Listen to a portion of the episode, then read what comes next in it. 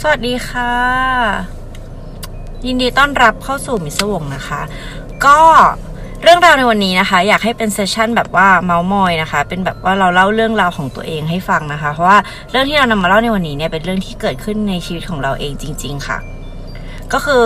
ไม่โกหกแน่นอนนะคะ ทุกคนที่เรานำมาเล่าในวันนี้มีตัวตนอยู่จริงนะคะ ถึงบางคนจะไม่อยู่แล้วก็ตามนะคะ แล้วก็ ต้องใช้วิจารณญาณในการรับชมรับฟังนิดนึง เพราะว่ามันก็เป็นเรื่องที่ไม่สามารถที่จะเขาเรียกว่าอะไรอะไม่สามารถที่จะพิสูจน์ได้ว่าเออมันเกิดจากอะไรอะไรยังไงนะคะ แล้วก็ไม่ได้น่ากลัวแบบสยองขวัญมีฆาตกรรม แต่เป็นน่ากลัวแบบว่าลึกลับมากกว่า ถ้าเกิดใครที่ชอบมาทางเรื่องลึกลับก็อาจจะโอเคกับตอนนี้นะคะ ถ้ายังไงเออฟังจบแล้วก็อย่าลืมคอมเมนต์กันนะคะ ว่าทุกคนเนี่ยรู้สึกยังไงกันบ้างนะคะ แดดแรงนะ เออทุกคนรู้สึกยังไงกันบ้างกับเรื่องราวในวันนี้นะคะ ชอบไม่ชอบหรือว่ามีเรื่องราวมาแบ่งปันยังไงเนี่ยก็แจ้งได้นะคะ แต่ว่ามีมีก็ตั้งใจที่จะเล่าเรื่องชีวิตของตัวเองทุกคนฟังแหละ เออ โอเค ถ้าพร้อมแล้วเนี่ยก็ไปฟังเรื่องราวในวันนี้กันเลยค่ะ บ๊ายบาย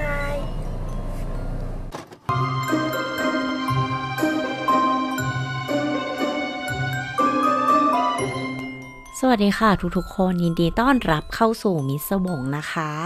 มิสวงในวันนี้นะคะ จะไม่ได้เป็นเรื่องราวที่นำมาจากการค้นหาอะไรเลยนะคะ เพราะว่าเป็นเรื่องราวของเราเองค่ะ คือตอนนี้เราพยายามหาเรื่องราวกุ๊กกูมาเล่าให้ทุกคนฟังฉบับสยองขวัญลึกลับอะไรที่มีความแบบเหนือธรรมชาติ แล้วเราก็นึกได้ว่าเฮ้ยเราก็เคยมีเรื่องราวที่เราแบบอธิบายไม่ได้นี่หว่าว่าแบบเออมันเกิดขึ้นได้ยังไงนะ แล้วมันเป็นยังไงนะ อะไรที่เราไม่สามารถที่จะหาคำตอบได้นะคะ ก็ยังอยู่ในธีมของความเป็นมิสวงอยู่ค่ะ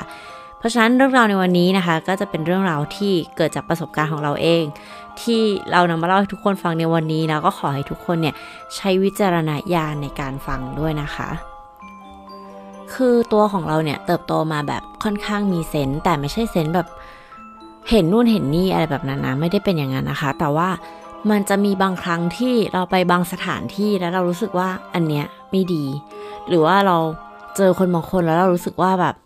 คนนี้ไม่น่าไว้ใจ อย่าแบบไว้ใจนะ หรือมันจะมีความแคล้วคลาดแคล้วคลาดอะไรเงี้ย อยู่บ่อยๆนะคะอะเป็นเพราะอาจจะเป็นเพราะว่าความโชคดีของชีวิตในระดับหนึ่งกับอีกอย่างหนึ่งก็คือว่า ตอนที่เรายังเด็กมากๆค่ะ เราชอบฝันถึงผู้ชายคนหนึ่ง ฝันถึงทุกคืนเลยแบบบ่อยมากๆ ในฝันเนี่ยเขาเป็นผู้ชายที่เแต่งตัวแบบเหมือนคนไทยสมัยก่อนนิดนึงนะคะ แต่ว่าสะอาดสะอ้านนะคะ แล้วก็เขาจะพาเราไปเที่ยวในที่ต่างๆเหมือนกับว่าเรารู้จักกันอยู่แล้วอะค่ะ แล้วคราวนี้คือทุกคืนที่แบบไปเที่ยวเนี่ยมันก็สนุกใช่ไหมในฝันนะแล้วทุกวันนี้ยังจำภาพได้อยู่เลยว่าภาพในฝันเนี่ยมันเป็นแบบเห็นมองแบบเหมือนมองลงมาเห็นเมืองโบราณเห็นอะไรแบบเนี้ยค่ะ คราวนี้มีอยู่วันหนึ่งอะก็เขาก็ถามเลยว่า เออเนี่ยมาอยู่ด้วยกันไหมถ้าอยากมาอยู่ด้วยกันเนี่ยก็ลองขอแม่ดู อะพอเราแบบตื่นมาอย่างเงี้ยค่ะ เราก็เหมือนกับถามแม่ค่ะว่าแบบเนี่ยมีคนชวนไปอยู่ด้วยขอไปอยู่ด้วยได้ไหมซึ่งแน่นอนนะคะ แม่ก็ต้องบอกว่าเออไปบอกเขาเลยว่าไม่ได้อะก็ก็ไปบอกเขาไม่ได้อะไรประมาณเนี้ยค่ะ คือจำรายละเอียดหลังจากที่แม่บอกว่าไม่ได้ไม่ได้แล้ว แต่ว่าแค่รู้ว่า เออยังจำเรื่องราวของเขาได้อยู่เสมอ แต่ว่าเราก็ไม่ได้ฝันถึงอีกเลยนะคะ ไม่เจอเขาอีกเลยค่ะ แต่ความแปลกก็คือว่าพอโตขึ้นมา มันก็จะต้องมีเรื่องของการแบบดูดวงอ่าอะไรอย่างเงี้ยใช่ไหมแบบความรักหรือว่าอยากแบบย้ายงานอะเราก็จะมีความเออลองดูดวงไหมเพื่อนแนะนำมา แล้วก็ดูบ้างนะคะ แต่ว่าไม่ได้ดูบ่อยนะ ทุกคนไม่ได้ดูบ่อยจริงๆ คือนับครั้งได้นะ ประมาณแบบสี่ครั้งหรืออะไรอย่างงี้มั้งเออ ก็จะมีหมอดูก็จะทักตลอดเลยว่าแบบมันมีเหมือนมีดวงมันมีใครคอยดูอยู่นะ มีผู้ชายคนหนึ่งคอยอยู่ข้างๆ อะเราก็รู้สึกว่าโอเคความเป็นหมอดูนะเขาอาจจะหมายถึงเนื้อคู่หรืออะไรอย่างนี้หรือเปล่าใช่ไหมคะแต่ว่ามีอยู่ครั้งหนึ่งทุกคน อันนี้คือแบบเป็นอะไรที่แปลกมากคือเราขึ้นแท็กซี่ แล้วเขาก็มองเว้ยมองกระจกหลังนึกออกป่ะเหมือนแบบมองผู้โดยสารอะแล้วเราก็รู้สึกแบบมองเลยวะแบบน่ากลัวมองอะไรอะเราก็รีบแชทแชทแบบเหมือน แชทหาเพื่อนอะไรอย่างเงี้ยค่ะ เพราะว่าแบบเราก็รู้สึกว่าไม่ค่อยปลอดภัยใช่ไหมเหมือนเขามองบ่อยอะ่ะเออ แล้วเขาก็ทักขึ้นมาว่าน้องพี่ถามอะไรหน่อยสิเราก็แบบอะว่าไงคะพี่อะไรเงี้ยเขาก็บอกว่า น้องรู้ใช่ไหมว่าน้องมีแบบคนอยู่ด้วย เหมือนแบบอะ feel feel ว่าเป็นเทวดาคอยอยู่ด้วย นี่ก็ตกใจตอนแรกก็คิดว่านี่มาไม้ไหน จะมาหลอกอะไรฉันหรือเปล่าเป็นสแกมเมอร์หรือเปล่า ก็บอกไม่อ๋อไม่ทราบค่ะ ไม่รู้ค่ะ ไม่มีค่ะ คิดว่าไม่มีนะคะ อะไรเงี้ยเขาก็บอกว่ามีเนี่ยเขาก็ยังบอกพี่อยู่เลยว่า ให้น้องอะ่ะ พูดจาให้มันเพาะๆหน่อย เขาไม่ชอบ เฮ้ย คือตอนนั้นน่ะ คือต้องบอกว่าช่วงนั้นน่ะที่แท็กซี่ทักอะคือเป็นช่วงที่เราอะอยู่มหาลัยมปลายมหาลัยประมาณเนี้ยแล้วเป็นช่วงที่เรากำลังแบบสดจัดเหมือนแบบเละเทะเละเทะคือเวลาเราอยู่กับเพื่อนนะคะเราก็พูดจาแบบทั่วไปเลยเหมือนแบบไม่ไม่ได้เหมือนพูดในช่องในช่องเนี่ยคือ มันเป็นที่เปิดใช่ไหมเรา คุยกับทุกๆคนที่ฟังเราอยู่ตอนนี้ก็คือ เราก็ต้องให้เกียรติอะ ก็ต้องพูดจาให้เพาะต้องพูดดีๆเออแต่ว่าอยู่กับเพื่อนก็คือ เต็มที่เป็นตัวของตัวเองนะคะ ก็ค่อนข้างแบบเออสดอยู่แล้วคือช่วงนั้นก็คือรู้ตัวแหละว่าพูดจาไม่ค่อยเพาะบ่อย เหมือนมันติดอะมันก็คุยไอ้มึงกูในนั่นโน่นเยอะค่อนข้างแบบรู้ตัวเลย แต่ว่ามันหยุดไม่ได้ แล้วพอแท็กซี่ถักอะเราก็มีความแบบตกใจนิดนึง เพราะว่าเราอะไม่ได้พูดอะไรกับเขาเลยระหว่างทาง แล้วเราก็ไม่ได้คุยโทรศัพท์กับเพื่อนด้วยนะ คือไม่ได้มีการพูดอะไรเลย ขึ้นแท็กซี่มาก็แค่บอกว่า ไปที่ที่นี่ค่ะ จบใส่หูฟังฟังเพลง ตัดขาดไม่ได้คุยอะไรกับแท็กซี่เลย ก็เลยคิดว่าเขารู้ได้ไง หรือว่ามันเป็นเรื่องแบบเดาๆอะอันนี้ มันแต่ว่าที่เล่าเนี่ยเพราะว่าหลังจากที่เจอแท็กซี่คนเนี้ยทักอะค่ะ ไม่ว่าเราจะดูดวงกับใครหรือว่าบางครั้งแบบเพื่อนชวนไปทำบุญอะไรเงี้ยพระก็ทัก ก็นี่ก็งงว่าแบบ เอ๊หรือ เอ๊หรือ ว่าแบบเป็นเขาหรือเปล่า แล้วแบบมีอยู่ครั้งหนึ่งก็คือดูดวงแล้วคุยกันเรื่องแบบเออความรักชีวิตคู่อะไรเงี้ยค่ะว่าเออเรื่องแบบคู่ของเราอะไรเงี้ยเขาก็เขาก็เล่าเรื่องดวงของเราให้ฟังนะเออ แต่ว่ามันมีจุดหนึ่งอะคือเขาพูดว่าเนี่ยสงสัยไหมว่าทำไมแบบยังไม่แต่งงานสักทีอะไรเงี้ย เราก็เออเออทำไมในใจคิดมาตลอดว่าก็เพราะว่าฉันยังไม่ได้อยากแต่งหรือฉันยังไม่พร้อม หรือฉันยังแบบเออมันก็ยังไม่ยังไม่ถึงเวลาหรือเปล่าอะไรเงี้ย เขาก็บอกว่าไม่นะ คือจริง ๆอะมันแต่งไม่ได้ เพราะว่ายังไม่ได้ขอคนที่เขาอยู่ด้วย เขาก็เลยไม่ให้แต่งงาน ตอนนั้นนี่คืองงมากก็เลยถามเขาว่าเราต้องทำยังไงหรอคะเขาก็เลยบอกว่า คือถ้าเรามั่นใจแล้วว่าเราต้องการจะแบบมีชีวิตคู่ไปสร้างครอบครัวแต่งงานอะไรอย่างเงี้ย ก็ขอเขาเลยไปไหว้พระแล้วก็บอกเขาเลยว่า นี่นันโนนถ้าดีเนี่ย เขาก็จะให้เราแต่งประมาณนี้ทุกคน อันนี้คือเรื่องจริงที่เกิดขึ้นกับเรานะ ในเรื่องของ ความเป็นมีมีคนคุ้มครองเรียกอย่างนี้แล้วกันขอบพระคุณมากนะคะ ฟังถ้าเขาฟังอยู่นะขอบพระคุณมากเลยนะคะ แต่ว่าเรื่องจริง ๆ ที่จะเล่าเนี่ยมันคือหลังจากนี้ค่ะ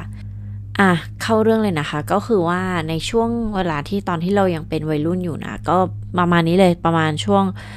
มหาลัยน่าจะประมาณปีหนึ่งเออ กิจกรรมก็วนเวียนนะคะ ไปเรียนแล้วก็สุกเสาร์แล้วก็ไปเที่ยวนะคะ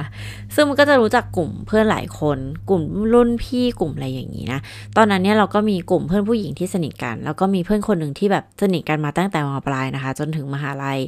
ด้วยความที่สนิทกันเนี่ยมันก็เลยแบบไปไหนมาไหน หรือว่าจะรู้จักใครเนี่ยก็จะเป็นกลุ่มคนที่เป็นกลุ่มคนเดียวๆกันซ้ำๆกันใกล้ๆกันนะคะ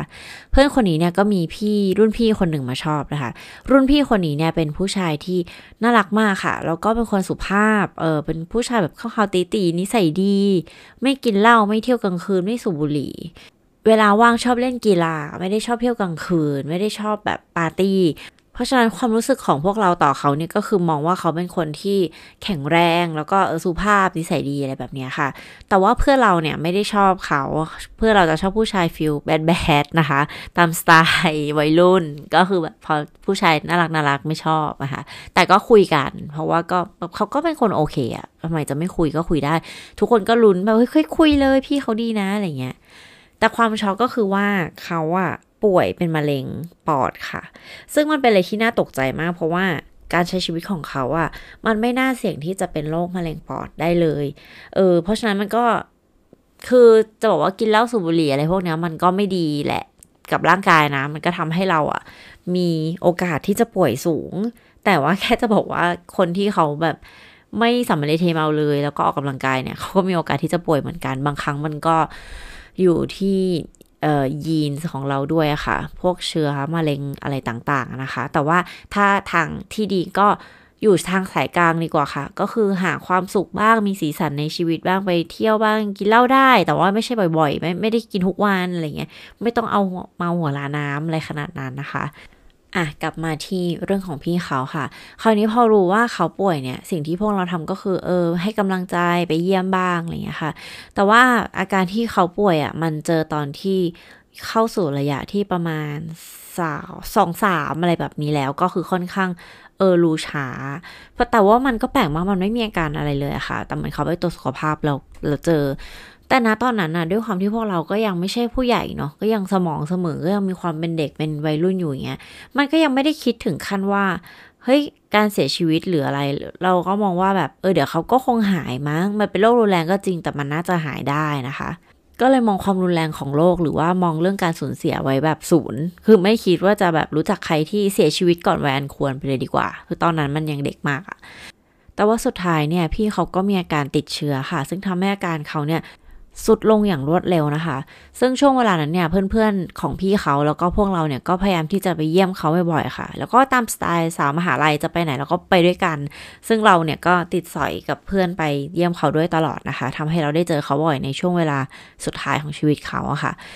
คราวนี้มีอยู่วันหนึ่งก็คือเป็นวันที่ทางครอบครัวของพี่เขาเนี่ยก็บอกว่าเออไม่น่าจะไหวแล้วนะอะไรเงี้ยถ้าเกิดใครอยากจะมาลาเนี่ยก็มาเลยอะไรเงี้ย ซึ่งแน่นอนค่ะ เพื่อนเราก็เป็นหนึ่งในคนที่ต้องไปนะคะ เพราะว่าเราตลอดเวลาที่ผ่านมาคือไปเยี่ยมตลอด เพราะว่าเป็นกำลังใจให้พี่เขาเพราะเขาชอบเพื่อนเราไงเออ เราก็ไปด้วยกันวันนั้นเลิกเลิกเลิกเรียนก็ไปด้วยกัน ก็มีเพื่อนไปกันสี่คนนะคะ เพื่อนผู้หญิง แต่คือด้วยความที่ไปถึงอะเราหิวข้าวมาก แล้วคือห้องที่จะเยี่ยมเขาอะมันยังเข้าไปไม่ได้ค่ะ คือเป็นห้องที่เออต้องปลอดเชื้อต้องอะไรเงี้ย คือทุกคนจะเยี่ยมก็คืออยู่ได้แค่ข้างนอก แล้วคนก็เยอะมาก คือเพื่อนเขาก็มาลาอะไรเงี้ยเยอะนะคะ เราก็บอกเพื่อนว่า เออ ระหว่างที่รอเนี่ยไปเซเว่นก่อนได้ไหม เพื่อนก็คือบอกว่า เอ้ย ไม่ได้เปล่าเหมือนแบบ เราก็ไม่รู้ว่าพี่เขาจะยังไงเราเนี่ยได้แต่ยืนรอแบบงงๆอะไรเงี้ย ซึ่งช่วงเวลานั้นนะก็รอมาสักพักแล้วแล้วเราเนี่ยก็หิวข้าวมากๆเลยเราก็เลยแบบขอร้องเพื่อนนะคะว่า ไปเป็นเพื่อนหน่อยได้ไหมไปแป๊บเดียวแหละพี่เขาน่าจะแบบยังไม่เป็นอะไรหรอกอะไรเงี้ยเพื่อนก็อ๋อโอเคโอเคไป ก็ไปเซเว่นค่ะ ซื้อของกินมาฉ่าขึ้นมาถึงปุ๊บเพื่อนพี่เขาก็บอกว่า เออพี่คนเนี้ยเขาไปแล้วนะ เราอะตกใจมากในใจเราตอนนั้นคือแบบ เฮ้ยไม่นะ คือ ฉันชวนเพื่อนไปเซเว่นตอนที่พี่เขาแบบเออตอนนั้นนะคือเป็นเป็นแผลในใจเหมือนกันนะรู้สึกแบบรู้สึกแย่รู้สึกผิด แต่ว่าเพื่อนก็บอกว่าเคยแก้คิดมาก เพราะว่ายังไงอะเราก็ไม่รู้หรอกนาทีไหนอะไรเราไม่ได้เข้าไปอยู่ในห้องอยู่แล้ว คือเราไม่ได้ไปสามารถจะไปส่งเขาได้ขนาดนั้นเราไม่ได้เป็นคนในครอบครัว เนี่ยคือพวกเรามาก็คือพอแล้วแบบมามาส่งพี่เขาอะไรเงี้ย แต่ในใจเราก็คือรู้สึกแย่นะบอกตรงคือรู้สึกไม่ดี แต่ว่าทางครอบครัวเขาเนี่ยก็มาเชิญค่ะว่าแบบเออใครที่เป็นเพื่อนสนิทเป็นคนที่อยากลาเป็นครั้งสุดท้ายเนี่ยสามารถเข้าไปได้แล้วนะอะไรเงี้ยค่ะ ก็เข้าไปกันก็มีเรามีเพื่อนมีพี่ๆสองสามคนที่เขาสนิทกันนะคะ เราก็ไม่รู้เราเข้าไปทำไม น่าจะเข้าไปเป็นเพื่อนของเพื่อนมากกว่า ซึ่งต้องบอกว่าครั้งแรกเป็นครั้งแรกเลยที่เราเนี่ยได้อยู่ห้องเดียวกับคนที่เสียชีวิตไปแล้วนะคะ แบบได้เห็นร่างเห็นอะไรเงี้ย ซึ่งเราแอบตกใจนิดนึงเพราะเราสึกว่าเขาอะเพิ่งเสียชีวิตได้แค่แบบเดียวเอง แต่ว่าร่างกายแล้วก็หน้าตาเขาว่ามันเปลี่ยนไง คือ คือมันจะเปลี่ยนเลยนะทุกคน ค่อนข้างแบบรวดเร็วนะคะและระหว่างที่ทุกคนก็โอเคลาเขาเรียบร้อยอะไรเงี้ยก็กำลังจะเดินออก เราเนี่ยไม่รู้คิดอะไรอยู่นะคะ ก็เอื้อมมือไปแบบแตะแตะที่แขนนะคะ แล้วก็เหมือนกับลาเขาในใจขอโทษเขาอะไรเงี้ยต่างๆนะคะ ซึ่งเอาจริงๆเราก็เป็นสิ่งที่ไม่น่าทำอะไม่รู้ทำทำไม แต่ตอนนั้นก็ทำไปแล้วนะคะ ทุกอย่างก็ดำเนินไปค่ะ ก็เป็นช่วงของการจัดงานศพอะไรเงี้ยทุกคนก็มามางานสวดเราก็มาตลอดนะคะ แต่ด้วยความที่เราเป็นคาทอลิกอะค่ะ ก็จะไม่ค่อยตั้งใจฟังการสวดเท่าไหร่ คือไม่ได้ฟังเลยแล้วกัน ก็คือยกมือไปอย่างนั้นแหละ แล้วก็ฟังเพลงค่ะ ฟัง iPod ตอนนั้นติดติดการฟัง iPod มาก คือรู้นะคะว่าไม่ดีตอนนี้ทราบแล้วนะคะ ตอนนั้นมันแบบไม่ค่อยคิดอะไรเยอะ ไม่ได้คิดอะไรเลย ไม่ได้คิดลบหลู่ไม่ได้คิดอะไรทางนั้น แค่คิดว่า เออ ไม่ค่อยไม่อยากฟังพาสวดอยากฟังเพลงจบนะคะก็ฟังเพลง ก็รู้สึกว่าเพลงมันเปลี่ยนเองหรือเปล่า แต่ว่าก็คิดในใจว่าเออคิดไปเอง เหมือนแบบเราบางทีเราอาจจะมือไปโดนอะไรเงี้ย ก็ ก็ฟังสดจนจบ แล้วก็ถึงเวลาที่เราจะต้องกลับก็ไปลา ในตอนที่ไปลาเนี่ยแหละค่ะ อันนี้คือชัดเลยเพราะว่าเออยกมือไหว้ลาเนาะเพลงเปลี่ยน เพลงเปลี่ยนเป็นเพลงเศร้า เพลงฝรั่ง เพลงเศร้าจำไม่ได้แล้วว่าเพลงอะไร ตอนนั้นก็คือแบบงึบงึบไปแล้วหนึ่ง แต่ก็อาคิดว่า โอเค เธอขอบคุณนะของใส่คงลากันอะไรเงี้ย เหมือนกับเป็นสัญญาณว่าแบบลากันหรือเปล่า ก็ก็ไม่ได้อะไรก็ลาก็จบจบไปนะคะ กลับบ้านขึ้นแท็กซี่ รู้สึกว่าอื่นๆ แต่ก็ไม่รู้ว่าอะไร แต่รู้สึกแบบไม่ค่อยดีรู้สึกเหมือนแบบเหนื่อยๆเพียก็เออ พอจะเข้าบ้านคือทางเข้าบ้านตอนนั้นบ้านที่อยู่เนี่ย มันค่อนข้างลึกก็จะให้แท็กซี่เนี่ยจอดครึ่งทางซอย เพราะพี่เขาจะกลับรถง่าย แล้วที่เหลือเราก็เดินเอา แต่ว่าวันนั้นเนี่ยระหว่างที่เดินวังเวงมาก แล้วก็หมาหอน เราก็แบบเอ๊ะทำไมอะบรรยากาศมันไม่ดีวะเออ แต่ว่าก็ไม่ได้คิดอะไรอีก จนจะไขกุญแจเข้าบ้าน ตอนจะเปิดประตูบ้านแล้ว ได้ยินเสียงเหมือนในใจมันเตือนขึ้นมา เตือนขึ้นมาเลยจริง ๆ ว่าแบบบอกเขาว่าอย่าเข้าบ้าน อย่างนี้เลย ทุกคนแบบไม่โกหกพูดจริง เราก็ด้วยความแบบอึ้งไปนิดนึงก็ก่อนที่จะเข้าบ้านก็เลยเหมือนแบบเทินเทินไปในเรื่องดีๆ ว่า เออ ขอบคุณนะที่ถ้าพี่มาส่งเออหนูถึงบ้านแล้วจ้า เข้าบ้านก่อนนะ อะไรก็ว่าไปว่าพี่ไม่ต้องมานะ เออก็เข้าบ้านก้าวประตูก้าวขาเข้าบ้านปุ๊บ หายเลยความรู้สึกอื่นรู้สึกแบบรู้สึกปกติ รู้สึกโล่งปลอดโปร่งก็เลยรีบแบบล้างมือล้างเท้านะคะแล้วก็เข้าบ้านอะก็เหมือนจะจบไปไม่มีอะไร ทุกอย่างก็งานศพก็จบไป ก็มีการนัดเจอกันระหว่างกลุ่มเพื่อนๆพี่เขาแล้วก็พวกเรา แต่ว่าตอนนั้นเนี่ยเราฝันนะคะทุกคนเราฝันน่ากลัวมากคือเป็นฝันแบบ ฝันทุกวันนี้ยังจำดีเทลได้อยู่เลยแต่ขอไม่เล่าออกมาละกันนะ แต่แต่มันเป็นแบบประมาณว่าฝันว่ามีคนกำลังจะมาฆ่าเรา แล้วก็แบบติดตามติดอะไรเงี้ยแล้วเรากลัวมาก ซึ่งเราก็แบบทุกครั้งที่เราตื่นอะ คือเราไม่ได้ฝันครั้งเดียวนะ เราฝันหลายครั้ง แล้วมันคล้ายๆกันทุกครั้ง แล้วมันทาให้เรากังวล ทุกครั้งที่เราตื่นเราจะรู้สึกว่าแบบไม่อยากจะนอน ไม่อยากนอนอีกแล้ว กลัว ไม่อยากฝัน แล้วก็ฝันวนเวียนอยู่แบบนี้นะคะ คือความเป็นไปได้ก็คืออาจจะบกมุ่นคิดถึงมากเกินไปมันก็เลยฝันอีก อะ ก็เป็นได้ แต่ก็คือนั่นแหละ มันก็มีความหลอนอะไรบางอย่างนะคะคราวนี้มันก็มีพี่ผู้ชายคนหนึ่งเขาเป็นแบบสายชอบดูดวง ชอบดูลายมือชอบอะไรเงี้ยเขาบอกว่าหรอเออ ขอดูลายมือหน่อยได้ไหมเขาก็เราก็ให้เขาดูลายมือใช่ปะเธอมันบังเอิญมากอยู่ดีๆมันมีไฝสีแดงขึ้นมาตรงที่นิ้ว ซึ่งเราอะมีไฝที่ฝ่ามือค่ะ แต่ว่าเราไม่ได้มีไฝตรงนั้น เราก็ไม่ได้เป็นสีแดงด้วย ซึ่งพี่เขาก็เหมือนทักว่า เออไฝที่ขึ้นตรงนี้เนี่ยปกติมันจะเกี่ยวกับเรื่องแบบสปิริตชัลนะวิญญาณนะ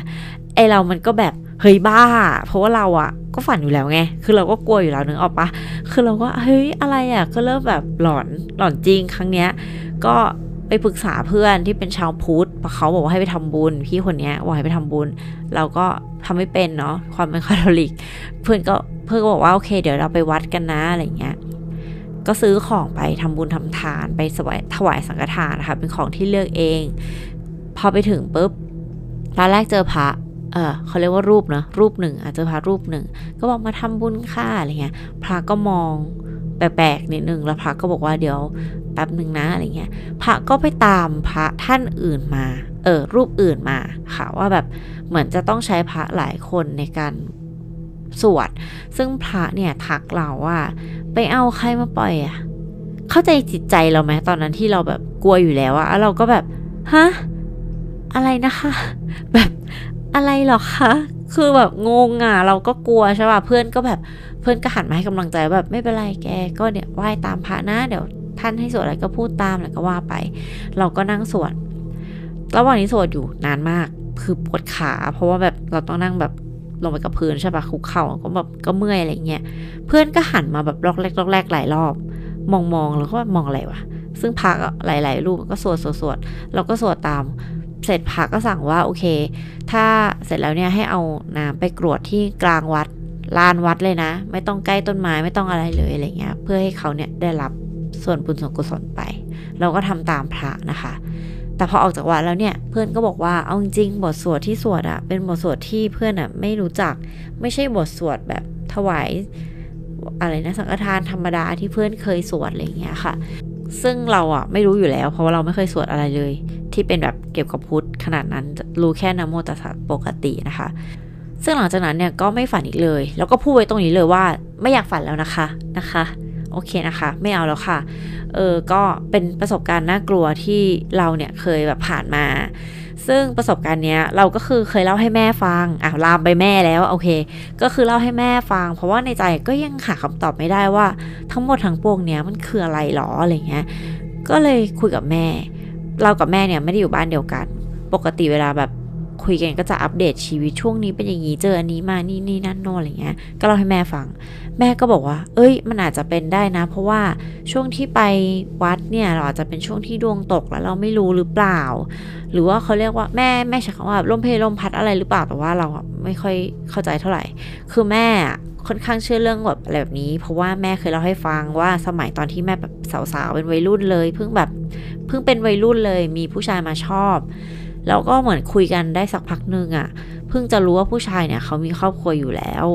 มั้งนะเออ มีแฟนหรือมีครอบครัวนี่แหละไม่แน่ใจนะคะ แต่ว่า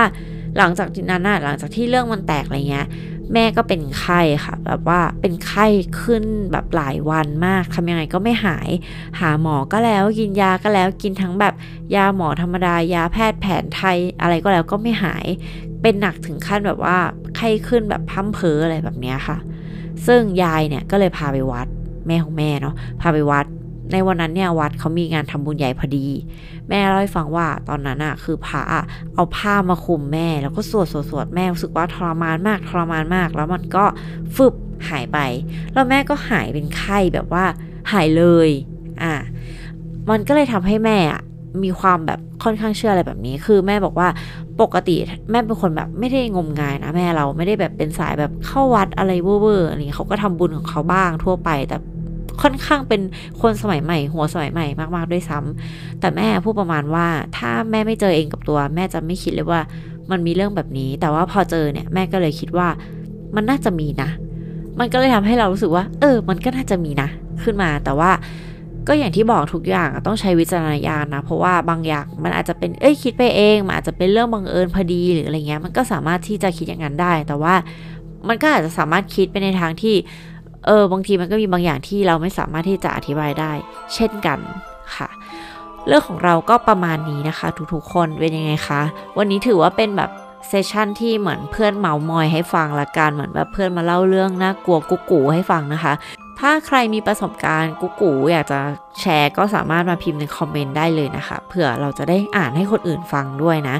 แต่อย่าน่ากลัวมาก คือถ้าน่ากลัวมากนี่ก็กลัวนะเอาจริงๆเป็นคนแบบว่า อ่านได้ฟังได้ แต่ก็มีความแบบกลัวนิดหน่อย แต่เราว่าก็น่าจะเป็น feel เดียวกับทุกคนที่ชอบฟังเรื่องราวกุ๊กกูสยองขวัญนะคะ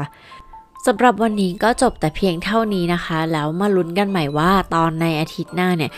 จะเป็นเรื่องราวเกี่ยวกับอะไรนะคะ จะเป็นคดีหรือว่าจะเป็นเรื่องลึกลับอ่าต้องมาลุ้นกันนะคะสำหรับวันนี้สวัสดีค่ะ